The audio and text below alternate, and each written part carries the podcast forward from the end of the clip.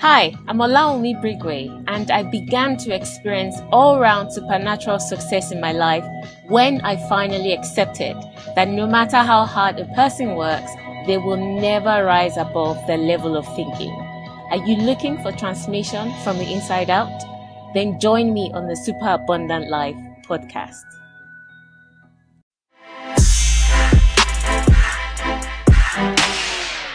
Hi, this is Olawumi, and welcome to the Super Abundant Life podcast.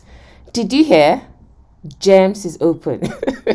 What's GEMS? GEMS is goal execution and mastery system, and it is also my transformational coaching program. I coach throughout the year, but once a year, I open GEMS up as a group coaching program and it is open. So, if you're looking for transformation from the inside out, you want to transform an area of your life or areas of your life through the Word of God and using the principles that are founded upon the Word of God that can never fail, then I suggest you check out Gems at yoursuperabundantlife.com forward slash gems. The link is also in the show notes.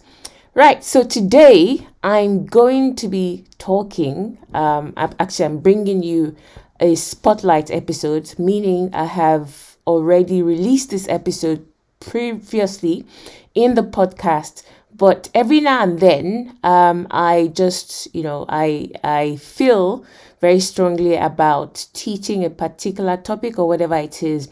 And sometimes when I look at it, I'm like, wait a minute, I've taught this before.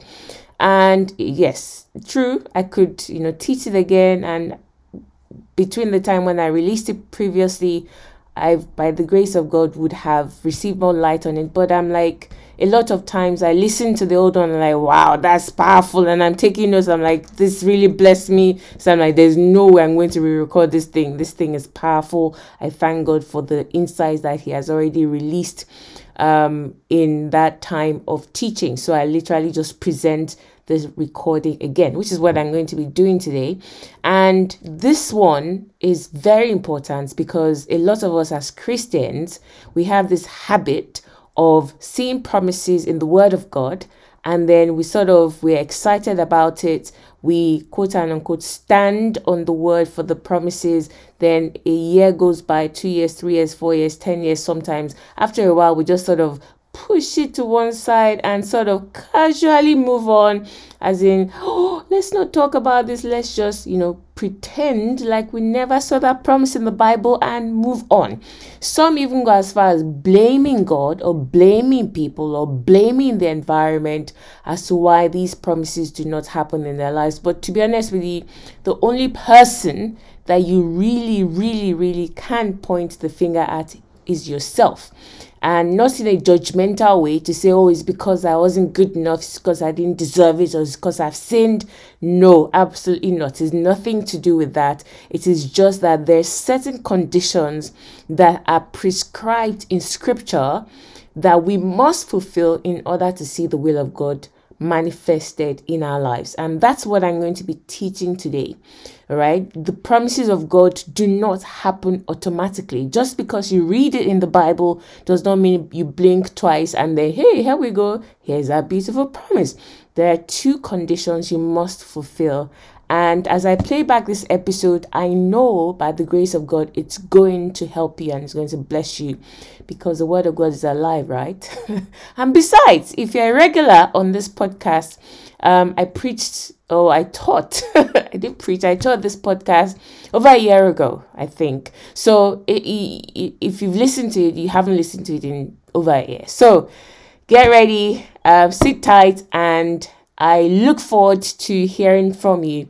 Uh, if you have any questions about gems, if you have any comments about today's podcast or any question regarding the podcast, if you want to maybe take it further, I'm always looking forward to your feedback. You can email me at contact at olawumibrigwe.com. Enjoy.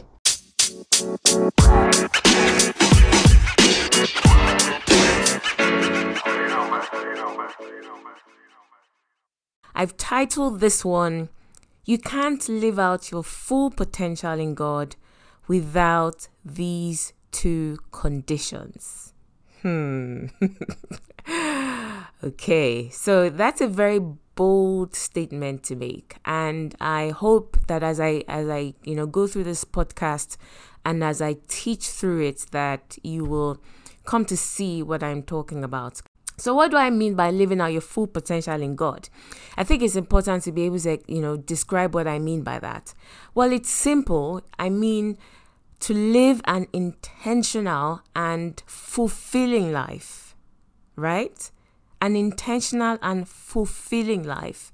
To live to live basically to live out your purpose.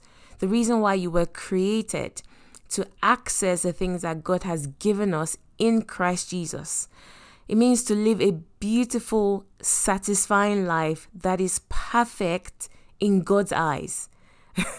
And I didn't say that. God himself did. It's in the Bible. Okay I'm going to read that verse shortly. But really based on what we see in the Bible, God wants us to live a beautiful, satisfying life that is perfect in His eyes. When the when you see the word peace in the Bible and in the Old Testament, I think it's the original word is shalom. That word shalom doesn't just mean peace of mind. Doesn't mean oh okay I'm happy and I'm settled in my mind. I don't I'm not afraid. I'm not sad. The word peace, shalom, actually means prosperity, all around prosperity, nothing broken, nothing missing. It means prosperity in your health, in the health of your body. It means prosperity in your mind. It means well being. It means prosperity in the works of your hands, in terms of resources. So it's all around prosperity. And I believe I believe, you know, from studying the Word of God, that that is God's intention for every single one of us no exceptions. Because the Bible says that God is not partial. Whatever He has given to one, He has given to all. And the reason why He can't be partial is because anything that we have access to if with God, okay, it's through Christ. So if we are all going through one person, right then it's always going to be the same outcome if i if we all pass through because we're all going through one the same person it's not like okay some people are going through Jesus, some people are going through John, some people are going through Peter, whatever. It was one person, was one sacrifice. And it is that same sacrifice that we have been redeemed forever. So that is how we can truly know that God can never be partial because it was one sacrifice and we all have access through one person.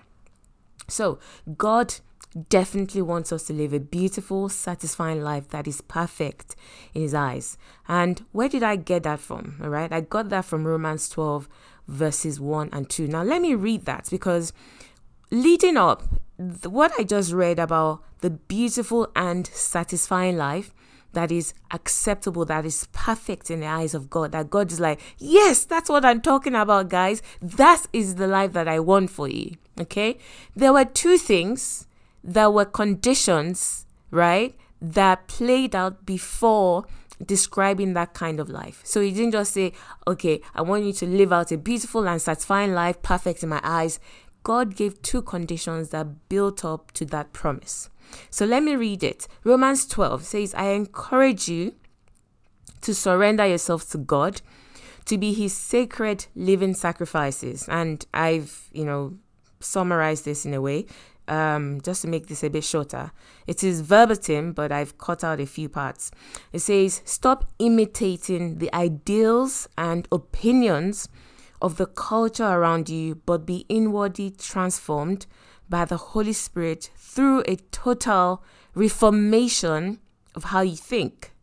He says this will empower you to embrace God's will as you live a beautiful life, satisfying and perfect in his eyes.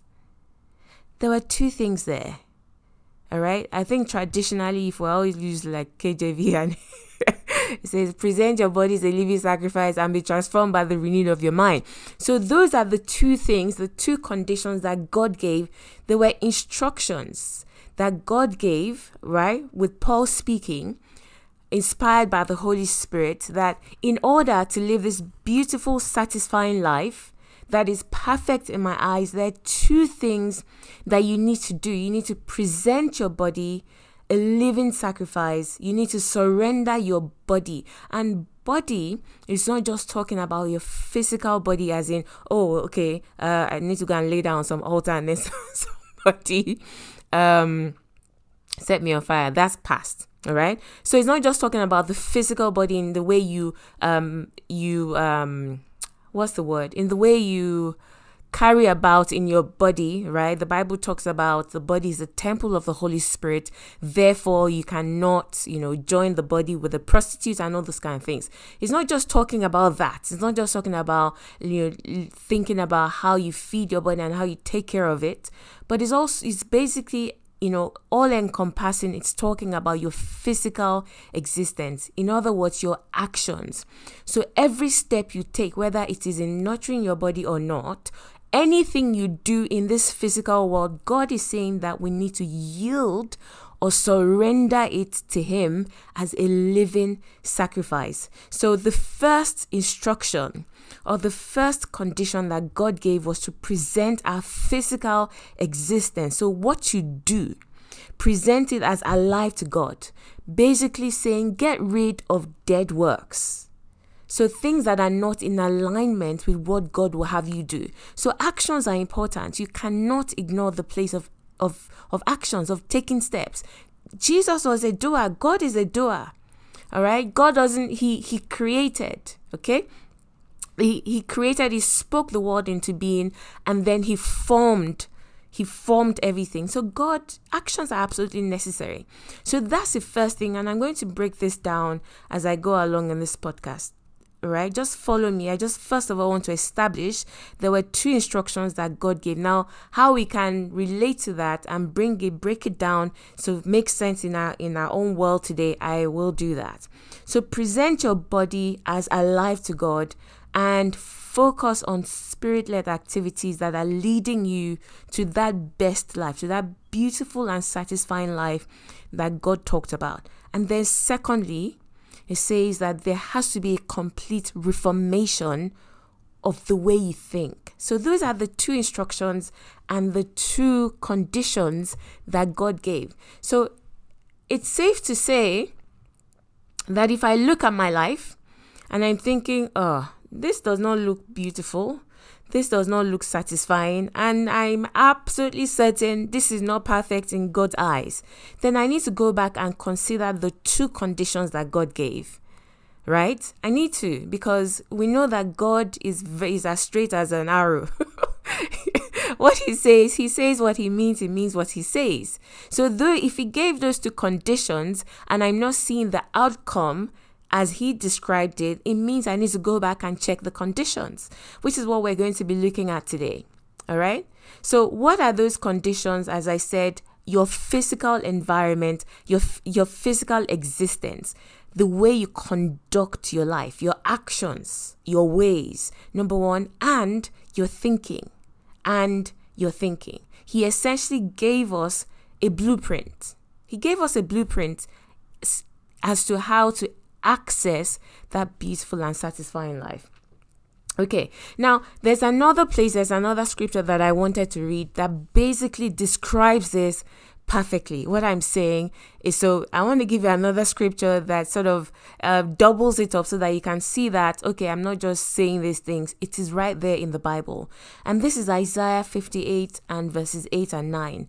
God says that my thoughts are nothing like your thoughts and my ways are far beyond anything you could imagine. Now, think about that. Think about that. We just said that. So, thoughts, meaning your thinking, and your ways, your actions, the way you live your life. God says nothing like the nothing like what you're thinking. No way. My thoughts are not your thoughts. My ways are not your ways. And then he says that as the heavens are higher than the earth, so my deeds or my ways are superior to your ways or deeds, and my thoughts higher than your thoughts.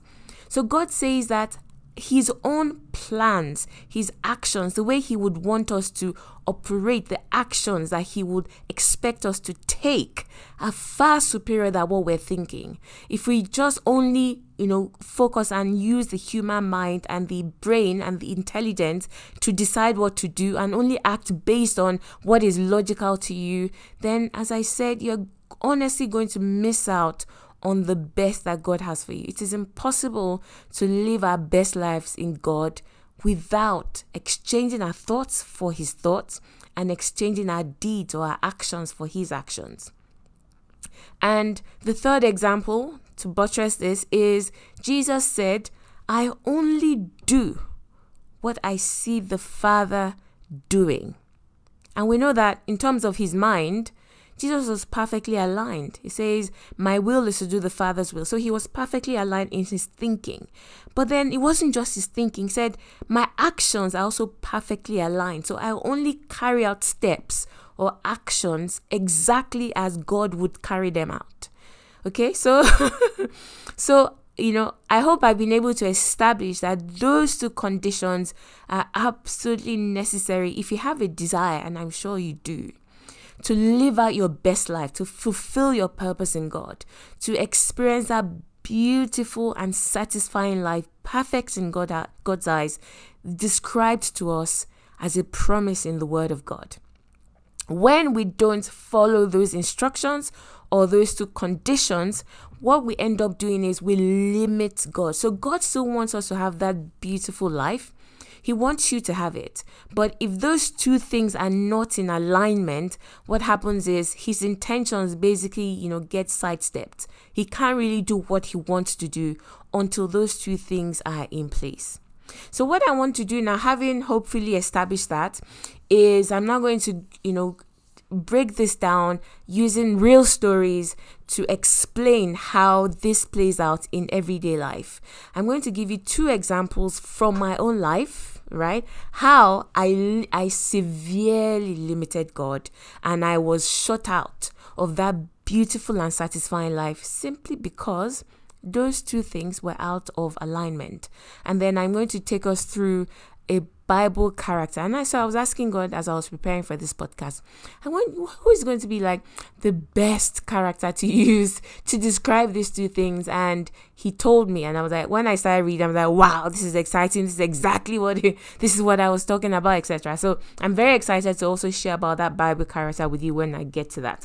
But first, I want to, you know, talk about two areas of my life. You know, like I said, I've observed this thing. I've come, honestly, nobody can ever convince me otherwise because I believe that there is nothing that God has not made available to me through Christ. So if I'm not experiencing it, I need to take responsibility. I need to be able to say, okay, God says there it's one of two things or both. It's either my thoughts are not in alignment i'm thinking i have a mediocre way of thinking regarding this or my ways are not in alignment. And to be perfectly honest with you when your thoughts come into alignment your ways follow. So it's from the inside out. So if you can get your thoughts in alignment with the thoughts of god and god's way of thinking your actions will follow. Okay so that's a very sweet deal, isn't it? so the first one, the first example from my own life that I wanted to share is and if you have listened to episode one of the podcast where I shared my story, this one is so I, I try to pick two different things. The first one is in relation to sin. What we might call sin, all right? Oh, you did this wrong, or you behaved badly, sin. And then the second example I'll give is in like a more material thing, okay? But I in my, in that story. So I'm just going to summarize. If you haven't, um, you know, listened to that episode, please go back and listen to it. I share everything in great detail. okay, okay. So um, I I essentially grew up. Okay. Um, with this idea that oh my god, I I had this fear. I had a crippling fear. Um, probably from around the age of ten, that I was I was going to get pregnant outside of wedlock. It was a fear that I carried for a long time, as in probably a long time 20 years something like that as in i carry this fear because of you know some experiences that i'd you know been exposed to as a child that were traumatic for me by observation it wasn't actually me it happened to but by observation i just had this crippling fear that ah I do not. There's no way. As in, I, I, I'm not going to have a child that's a regular. It's not me. It's not my portion. And this was even before I was really born again, because I, I got born again, and really started. I got born again at age 13, but I didn't really know what I was doing. I was in boarding school, um, got born again, baptized in the Holy Spirit, but I didn't really start walking with God until I was 16. So got born again at age 16 or started walking with God intimately at age 16 and I still carry this fear. I was like, you know, no, I, you know, there's no way I'm not going to. And basically, I was doing everything I could. Now, obviously, if, if I'm sharing this story, you know how it ends. I did end up getting pregnant outside of wedlock and all that. Now, this is the point I want to make. Like I said, I really, you know, don't want to go into all that, but there's a point I want to make. The point is this.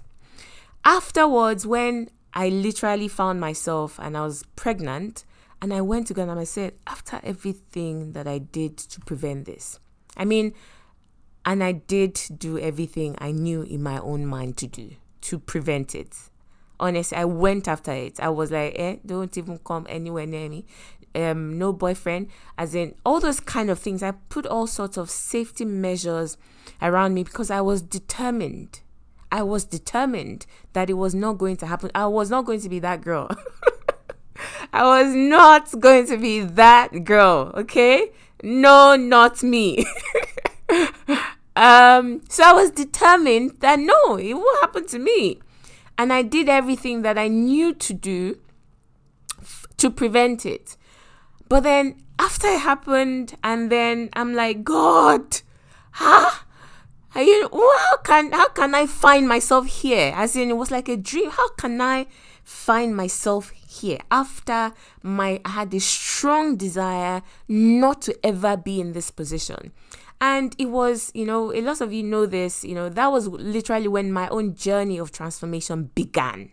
Because God basically began to teach me that oh you think it is by shakadaba shakadaba and all those just praying mindlessly right? And saying oh i'm i'm very you know i'm hot for jesus and doing all those things. Meanwhile your mind is unrenewed. Meanwhile you are bound in your mind by a fear that and that fear was literally attracting that very thing into your life he said he began to show me that you know basically took me to romans 12 1 and 2 and he said there are two things that were, that were fundamentally wrong with your plan. You had a good desire, which was in line with my will, and you had, you know, a good idea, or, you know, as in a good heart, right? What you wanted was, I was, I wanted it as well. It was my will for you. But the reason why it didn't happen was that there were two things that were fundamentally wrong with that plan that you had. Because you thought, and it's because I didn't know. Nobody, I mean, these things that is now that people are talking about renewing your mind and visualization and confessing the word and meditate. Me, oh, I don't, I don't know about you, but these were not things, as in, until God began to literally teach me these things, I did not know that Christianity had anything to do with the mind. I thought you basically just, you know, pray and pray and pray, and then God will send this power, and the power hit you, boom, and then you literally just become another man or something like that. I didn't know that Christianity had anything to do with the mind. I thought it was all about just, you know, yield your spirit, quote and unquote, to God, and then God would just do whatever He wanted to do. And He began to show me, starting with Romans 12, all through the Bible, to the children of Israel in the wilderness, about how they limited God. And He showed me two things that were wrong with their plan. Number one, your mind because of the images that you had been exposed to as a child. They had literally created an imprint on your heart. And whatever is imprinted on your on the heart will effortlessly reproduce because your heart is a production center. Okay? The heart is a production center. So he told me that said you there was no way you were going to escape that. That was the way your mind, you thought you were running away from it, but literally you were running towards it because your mind was already, what's the word? Um, when you, okay, I'm sure the word will come to me. So your mind had been imprinted. You know, when you print something, it doesn't matter, right? It doesn't matter where you go, it doesn't matter what country you go to, it will still produce exactly the same thing. That's number one and you thought, oh, all I needed to do was if I don't want it, then I'm going to use actions to get away from it. And then the second thing he pointed out, pointed out to me was everything you did to try and get away from it was dead works. So all those my my being super chaste, as I like to say call it, super chaste. Eh, no, which kind of boyfriend? Don't even dare think about it. Even when i had a boyfriend that you don't you know i i laid out the rules the that say eh don't don't do this don't do this. This guy himself was tired. It's like oh, there's something and literally he told me said there's something wrong with you. There's something wrong with the way you think. Because man was like no you can't do this i'm not sleeping with you it was like ah when did that but anyway so god told me that all those things were dead works because they were they were created, they originated in the brain. They originated in the brain. It was the logical mind spewing out all these suggestions that for this to happen, try this, do this, this is what you need to do. That was logic. That was not by inspiration. He says so they were dead works. So he said number you were carrying around a mind that was filled with images of having a child outside of wedlock, number one, and number two, those images you were trying to superimpose or um, deal with those images by conjuring up dead works. He said at the end of the day, what happened? Failure. Exactly what was in the heart will always come out. And he told, and he began to show me, and he taught me. I was like, "What? You mean if I had been taught this?" If I had been taught how to renew my mind, I would not be here. God said, Yes, you would not be here.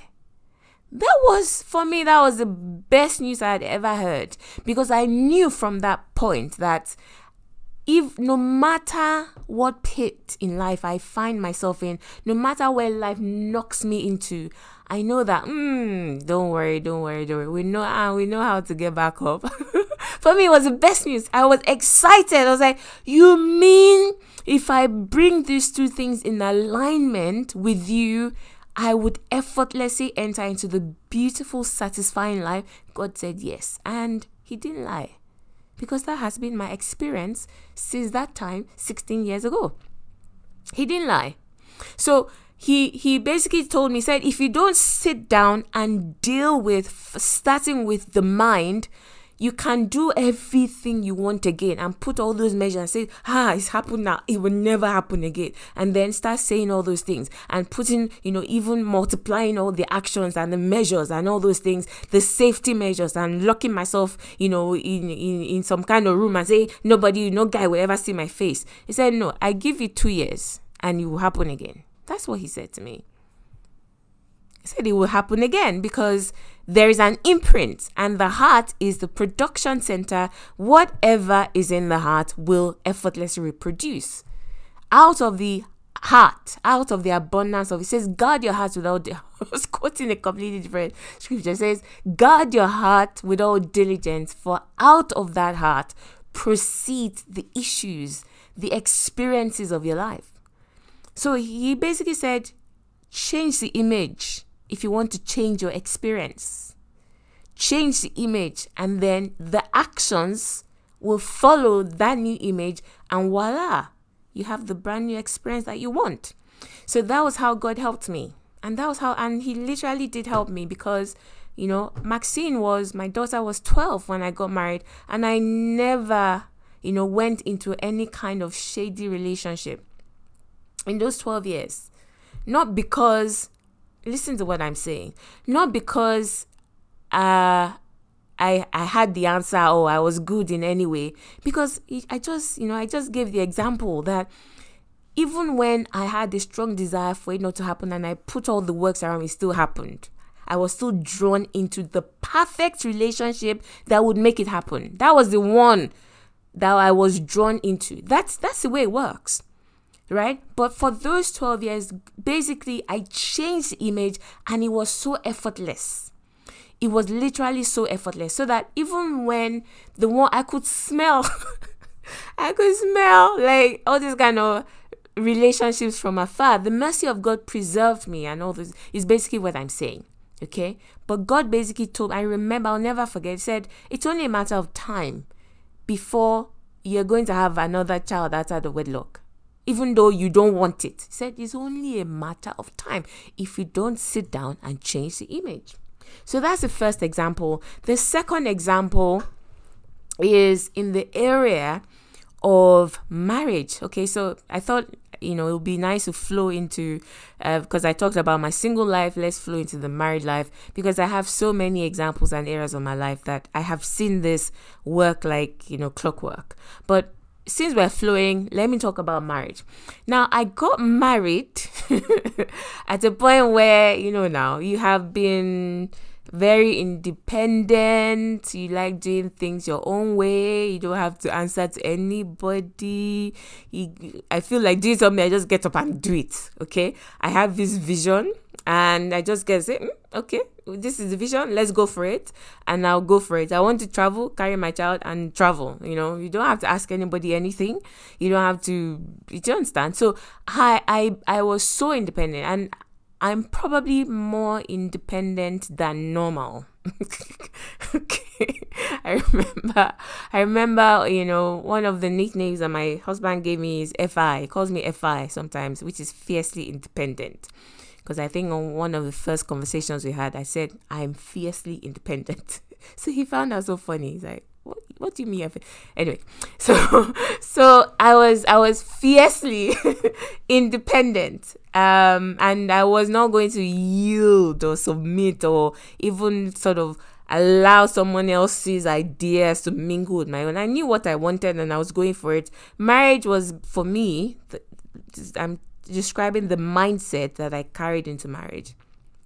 Okay, marriage for me was okay, God has set me, and because I had walked with God, because I had this deep, intimate relationship with God, I just felt like I, one of the fears, okay, now the fears that I had was I don't want somebody, all those time when I was single, and some of the things that God began to correct was I don't want somebody to come and cramp my style. You know, I have this amazing thing going someone will now come now and then we just come and dislodge the whole thing and everything will just scatter. So that was my sort of mind. And God basically was telling me that you, you don't know how marriage is. You don't until you truly experience this thing called marriage and what I have in store for you. You know, in fact, you'll be saying, ah, why didn't I come into this thing since?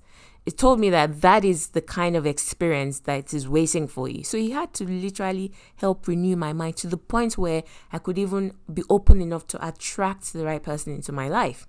Okay, so I came into marriage with that kind of mindset that okay, I nobody is going to, you know, sort of dominate me. Nobody's going to dominate me, okay?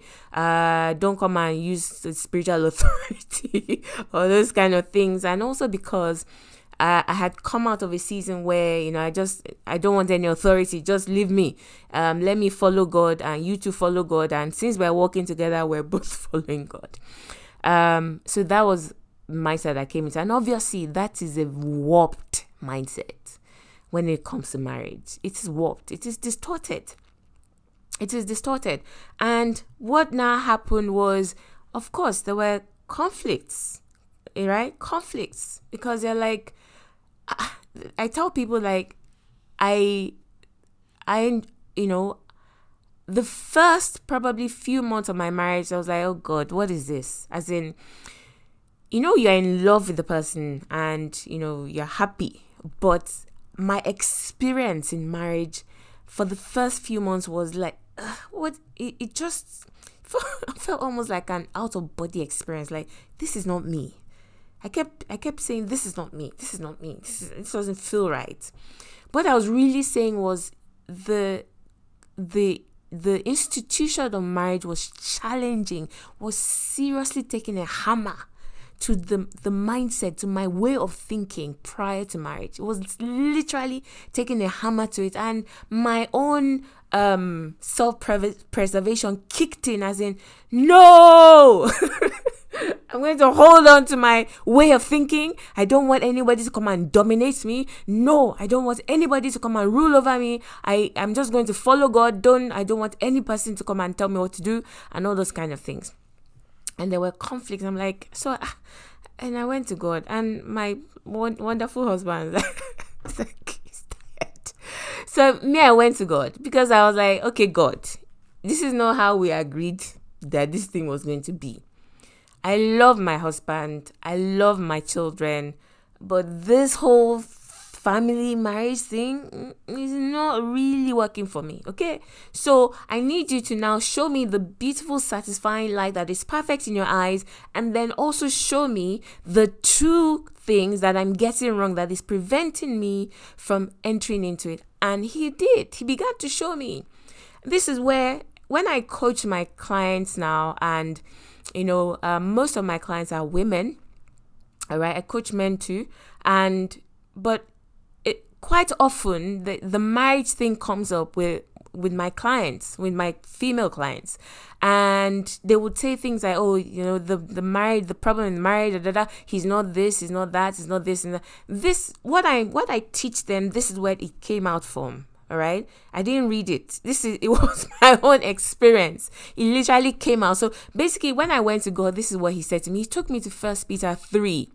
1 to 1 to 5 i believe it is i hope i've quoted that right i believe it is and it says there, it says, if the husband is unbelieving, it says wives, if the husband is unbelieving, it says you, you will not win him over by chat, by constant nagging, talk, talk, talk, talk, talk. You must do this, and all those things. Say that's not how you are going to get a husband to change or to be in alignment with the vision that you see or whatever it is right you have a desire you believe that um, something should happen with the family or with the kids and you just you almost want to nag him to enter into it, it says no. It says you by you present yourself to god. Allow god to change and i'm paraphrasing okay? To change he talks about sarah. Says they allowed god to change them to give them beauty from the inside it says that when you submit yourself to god and allow god to change your own heart he says that the man and unbelieving, all right, even those, you know, you might read that and say not born again, but unbelieving simply means someone that is not, that doesn't yet see, that doesn't believe. So you are saying something as a woman, and woman, women are quite intuitive. So we tend to see things before everyone else does, right? So you are saying something, but he doesn't believe that what you're saying is the right way to go. So, so if he's unbelieving, he say, You present present yourself to me, I will clothe you with inner beauty that is precious, and then he, by observing your conduct, will be changed. And God taught me that. And God taught me that. I said, Stop all these things you're doing. so he he literally to, you know the truth is that your mindset is wrong. Is distorted. If you don't change it this will be your experience in marriage. All right no matter if you try one day and say okay this week i'm going to i'm going to do and you try and produce dead works it's not going to change anything. So i applied the same principle to it I literally applied the same principle, and God said, You need to take the word, you need to renew your mind regarding marriage. Regarding, he, he literally took me through steps on what I needed to do. Submit it to God in the place of prayer and in the place of meditation on the word. He said, You just leave your husband. All right? You submit, yield your own heart to me Allow me to change you, and by you being changed, he will be changed. And at first I was like, eh, so so me, I'll now change, and then he'll now ride over. of course, you think mindsets change in one second. They don't change in one second though. That's the truth. It takes time. So my initial reaction was like, ah, yes, I thought I asked you for a solution. The solution you are giving me is that I should even lie down more so that somebody come and climb over my head. And God was like, see this one. but eventually I was like, okay, I hear what you're saying and I will do it. And I began to renew my mind with the word of God. I began to renew my mind with the word of God. It's still going. I'm not, you know, it is every day presents these new challenges. But what I'm saying is, in a space of time, my marriage became so beautiful. As in, the way I saw marriage changed. As in, the way I saw my husband transformed. As in, beautiful, beautiful, right? Intimate, deep. but anyway, you know what I mean? Beautiful and satisfying. But it didn't start that way. And if I hadn't gone back to ask God, show me the two, those two things. So the mind area and the actions that are not in alignment. And if I hadn't taken the time to work on them, it would have gone worse. It would have been worse because it really was a tough time for me. All right, those few early months of my marriage. So those are the two examples. Those are the two examples that I wanted to give from my life. Um, now, the to finish this off, to finish this off, I'm going to talk about Gideon. And when God told me about Gideon, I said, Go and read about Gideon. And He brought it to my remembrance. I was very excited because Gideon is the perfect example of how God literally takes us through those two processes or conditions in order to access the beautiful and satisfying life that He has for us. So I'm going to read, I've broken it down into like th- three sections. Um, talking through, I'm literally going to talk, talk through the story of Gideon um, and then show how his own process or journey of transformation happened. Um, I'll read from Judges 6. So it says that this is, let's start from the beginning. So, what was the cause? What was the beginning? Where did we first meet Gideon? Well, what did it look like when God, you know, showed up on the scene or where we were brought into his story? It says that the Midianites were so cruel that the Israelites made hiding places for themselves in the mountains, in the caves, and the strongholds. This is Judges 6. Whenever the Israelites planted their crops, marauders from Midian, Amalek, and the people of the east would attack Israel, camping in the land and destroying crops as far away as Gaza. They left the Israelites with nothing to eat, taking all the sheep, the goats, the cattle, and the donkeys. That was that was their life. That was the life that Gideon was living. And basically, what I also wanted to point out, what I found very fascinating, you know, using the story of Gideon is this. You'll soon read, I'll soon read out to you about Gideon's mindset, right? By the time God showed up and started talking to him about being the deliverer of Israel, his mindset was so distorted, so far away from what God was asking him to do. And what was the reason for that? What he had been exposed to. He was a product of his environment, as we all are. We're all products of our environments. So there's certain gifts and the inheritance that God has deposited inside us, but our way of thinking is shaped and forged by what we are exposed to in our environment. So Gideon, having grown up in this kind of environment where the the enemies of Israel basically just um oppressed them. That's the right word. They oppressed them to the point that they couldn't they had nothing to eat. They stole all their food. As as a harvest were coming up they, there they came again. They would take all their wheat everything they planted all their sheep their goats and everything and left them with nothing stripped bare. That was what forged gideon's mindset. That was what was predominant in his mind. All right? Now let me keep going. Now says that the israelites cried out to the lord for help Gideon was threshing wheat at the bottom of a winepress to hide the grain from the Midianites. Right? So, like I said, his experiences, his environment had trained his mind to think, ah, I better go and hide like everyone else in order to at least have something to eat. It now says that the angel of the Lord appeared to him and said, Mighty hero, the Lord is with you. You see? Mighty man of valor. I like that better. That's how King James says it. Man of valor, mighty hero. How can you be calling somebody that is hiding cowardly? In his experience, he's cowardly. I mean, he's hiding so that he can thresh wheat and have a little bit of bread to eat. But God showed up and said, Hey, mighty hero, how are you doing? That's the difference. How did God see him? As a mighty hero, as a mighty man of valor.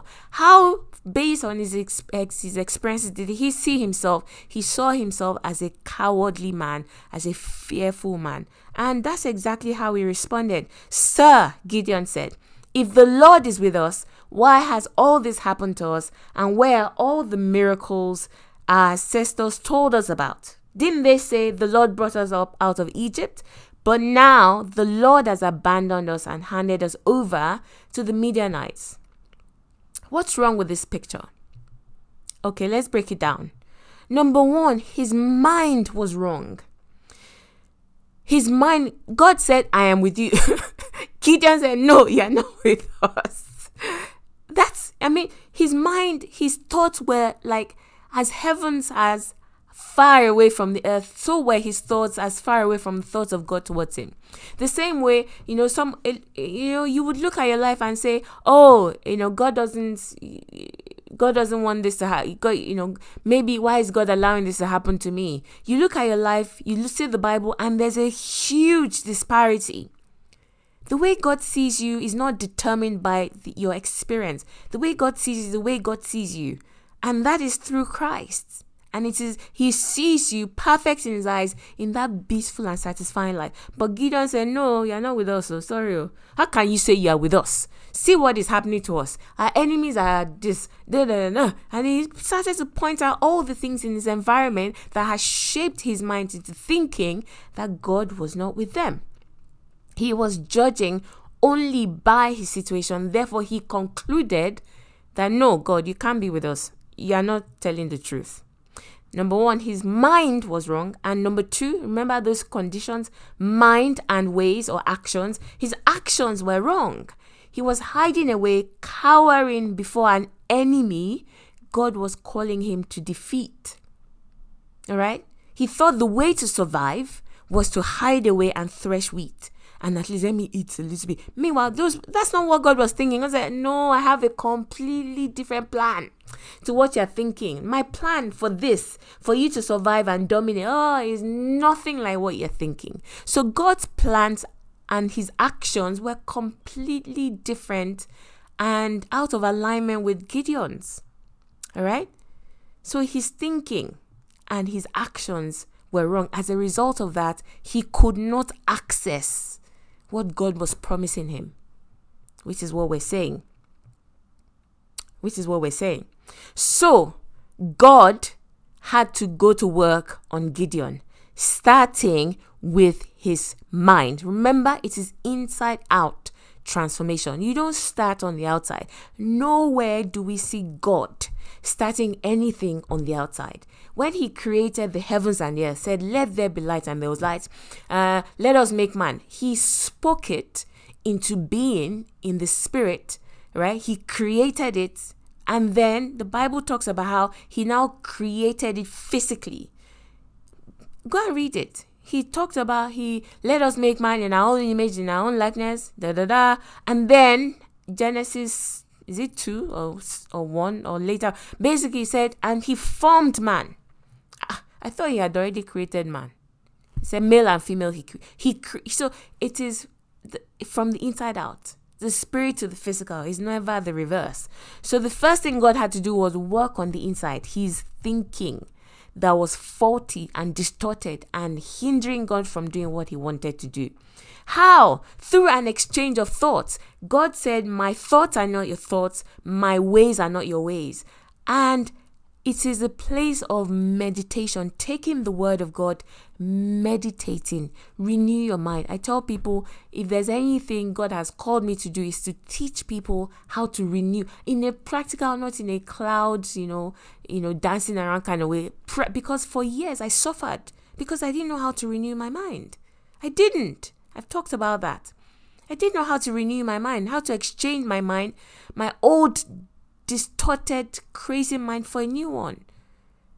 So, by the renewing of taking the word of God and in the place of prayer, prayer should be an exchange of thoughts.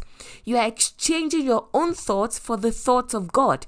If you are praying and your mind is wandering, thinking about the jollof rice and chicken you are going to eat at the end of the prayer, you have not really maximized that time of prayer.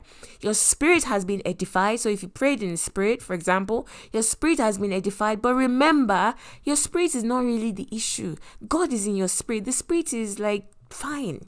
Is is on is on point, is firing, wanting to go. The mind is the issue. So if you keep building up your spirit and your mind is still like you know like baby mind compared to and you want to, you want to be a giant and your mind is still baby mind you can't access it so in the place of prayer basically as you pray and as you study the word and as you meditate on the word, you literally need to renew your mind. All right. And there are things you can do, exercises, you know, that will allow you basically to renew your mind. What what are you looking at? So let's see how basically God began to work on Gideon because notice how God didn't override and say, uh uh-uh, uh, why are you talking like that now? Yeah, come, I'm going to go. No, like for two chapters or something like that, it was back and forth, back and forth. God basically trying to bring Gideon to the point where he would agree with him so that he could do what he and it, do you imagine that is what a lot of us are actually hoping would happen that even though your mind is out of alignment with what God wants to do you're thinking oh maybe God will just in his mercy just override it and just come and do it now. God just do it. God just reveal your power. You don't see it anywhere in the Bible. The Gideon that we're talking about, he was so out of alignment in his thinking that God, you know, God didn't just say, uh uh-uh, uh look at you. No, you're, you're a mighty man of valor. Follow me. No. Literally, there was an exchange of thoughts. He would say something, and the angel would reply and say, No, that is not it. And they kept exchanging until he came to the point where he was like, Aha, okay, now I see it. And once that happened, God could then move on to the next stage, which was his actions. Let me read something, a few things from, uh, a few verses from the Bible to show you what I'm saying about that. It says, Then the Lord turned to him and said, Go with the strength you have and rescue Israel from the Midianites I am sending you. But Lord, Gideon said, How can I rescue Israel? my clan is the weakest in the whole tribe of Manasseh, and I am the least in my entire family. He was fighting for his limitations, like, No, no, no, no, what you're saying cannot be true. You know why? Because my tribe, Manasseh, is the least, uh, and also my clan is the least in Manasseh, and I am the least in my clan. So he was basically saying, I'm the bottom of the bottom of the bottom of the barrel. He was arguing for his limitations, fighting to keep his limitations, which is what happens when God introduces a new thought to show you that beautiful, satisfying life. Suddenly, the mindset, the old thoughts that are misaligned with God's thoughts will rise up and say, Ah, that's not possible. I, I know it happened for this person, but mm, no, no, no, no. I don't think that's that's what's happening. That's what happened with Gideon. Okay, thank God the Bible he voiced it because it was a conversation, and we could, you know, we we had the privilege of being able to actually see. This is the process of renewal of mind. Then he said, um, so after I saying I'm the least, the Lord says him, God spoke again, said, I will be with you and you will destroy the Midianites as if you were fighting against one man. So God kept showing in pictures and images. That is the process of renewing of the mind because the mind thinks in pictures. The mind thinks in pictures.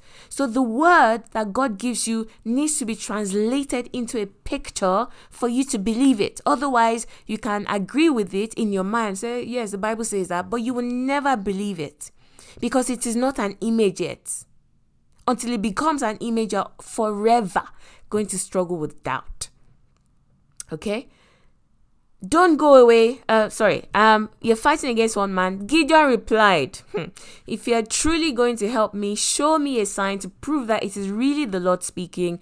Don't go away until I come back and bring my offering to you." And then the angel answered, "I will stay here until you return." Can you see how patient God was with him? In the same way, He's patient with us right? Why didn't the angel just say, do you know what? Forget all that. It doesn't matter that you don't believe it. Let's just put the plan into action. The plan would have failed, even though God was in it. Huh? Case study Children of Israel.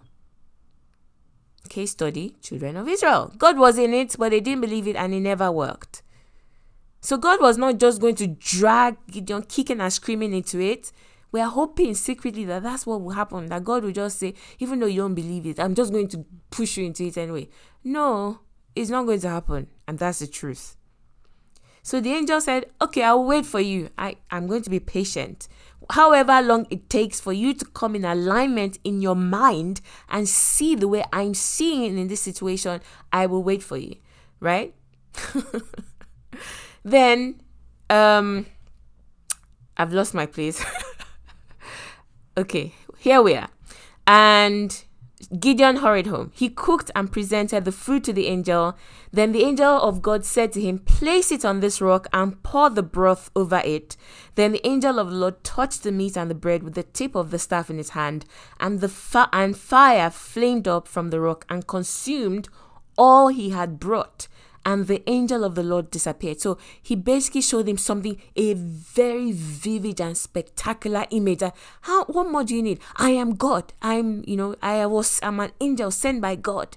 Right? When Gideon realized I was the angel of the Lord, he cried out, Oh, sovereign Lord, I have seen the angel of the Lord face to face. And Gideon built an altar to the Lord there and named it Jehovah Shalom, which means the Lord is the Lord is peace, or the Lord my peace. You would think he ended there. He didn't end there. After he came to that, isn't that the same as us? You know, you are you are interacting with the word, and then you're like, oh, I believe, and then you go out and everything's scattered. Like, oh God, I don't believe again. so he went back and forth. So God literally was patient with him, took him through the process of the renewal of the mind, because without it, he could not access what God had for him. Impossible. The moment you settle this, you would take personal responsibility and you will begin the process. You would stop blaming people. You will stop blaming God. You will stop blaming the economy. You will stop blaming your spouse. You will literally say, Oh, it's my faulty thinking that is producing my experiences. Okay, God, let's get to work. Let's go and change this faulty thinking. So back and forth, back and forth, back and forth until he finally came to the point where he and God were on the same frequency. So he had come, he had seen the image and he was one with the image. The image had taken root in his heart and he said, Yes, I am a mighty man of valor. I will lead the people of Israel, the people of God, into their deliverance and to dominate the enemy. He was ready. But before that, God didn't move. The only movement we saw on God's part was to help him renew his mind. What if he get this? As in when I got this, it was so liberating. I, I stopped blaming anything and anyone. I never blame anything or anyone for anything in my life again. Ever. I just say, ah, the only reason why this, ha-, even if the person was wicked to me, I'll say, ah, the only reason why you were able to come into my life to do this is because there's something faulty in my mindset. I need to go and ask God and say, what is it? Show me so I can uproot it. Right? But it didn't end there. Remember, there are two conditions. So once God got, once God got him to the point where his mind was now in the same frequency. Like God is saying to someone, okay, by the stripes of Jesus, you are healed. But you're like, oh, no, but the pain, but the, and then he keeps, you know, exposing you, you know.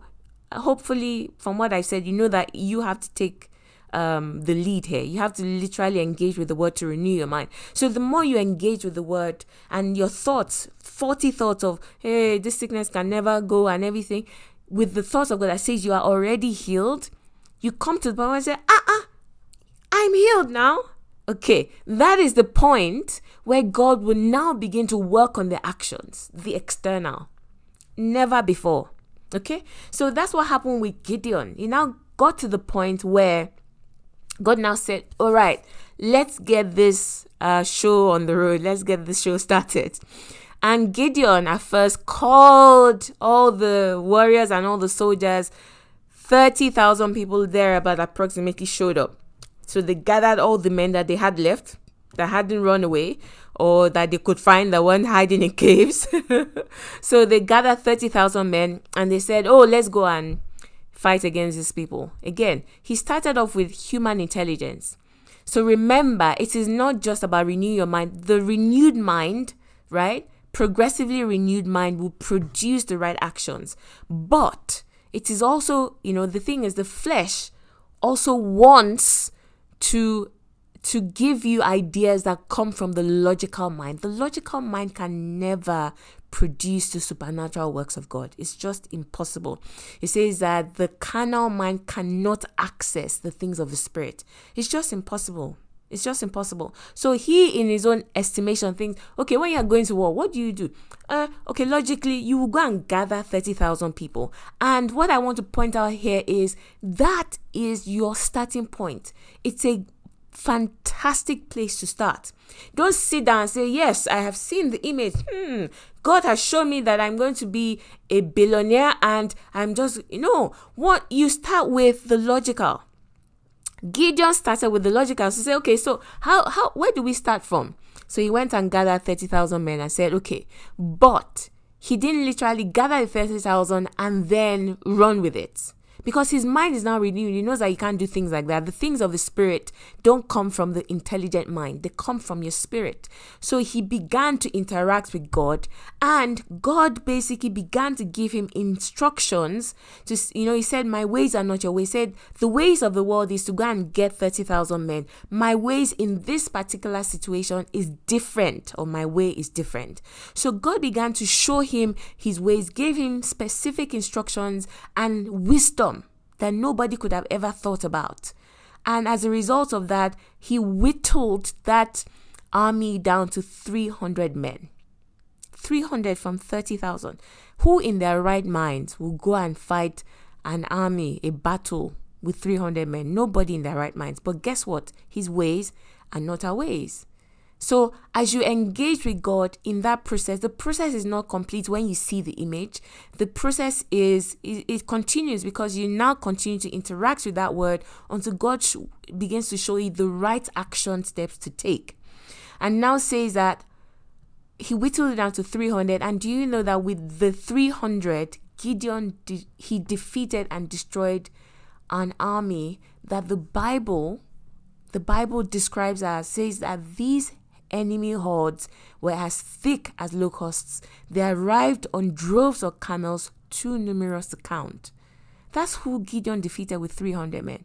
You see, when God brings out his own actions as a result of the product of a renewed mind, you take one little five five loaves and two fish and you will feed 5000 right and you feed 5000 god said i'm going to wrap, wrap up by reading the scripture Isaiah 55, 8 to 9. My thoughts are nothing like your thoughts, says the Lord, and my ways are far beyond anything you could imagine. For just as the sky is higher than the earth, so my ways are superior to your ways, and my thoughts higher than your thoughts. So, in order to live that beautiful, satisfying life, perfect in God's eyes, to live out your full potential in God, you must satisfy those two conditions. Okay. Um, I'm pretty much done. Uh, this is just to announce to you and to let you know that my GEMS program has opened up. Inside out transformational coaching. Everything I have talked about today is wrapped up in GEMS. But if you know me by now, you know I don't do theory. So the process that takes you all the way through the renewing of the mind to interacting with God, to fine tune, to draw out the actions of God in order to access your beautiful, satisfying, and um, perfect in God's eyes life.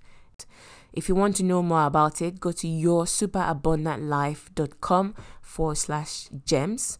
That's your superabundantlife.com forward slash gems. The link will also be in the show notes. All right, have a look and hopefully I will see you in gems. Thank you, and I'll be back next week. Bye.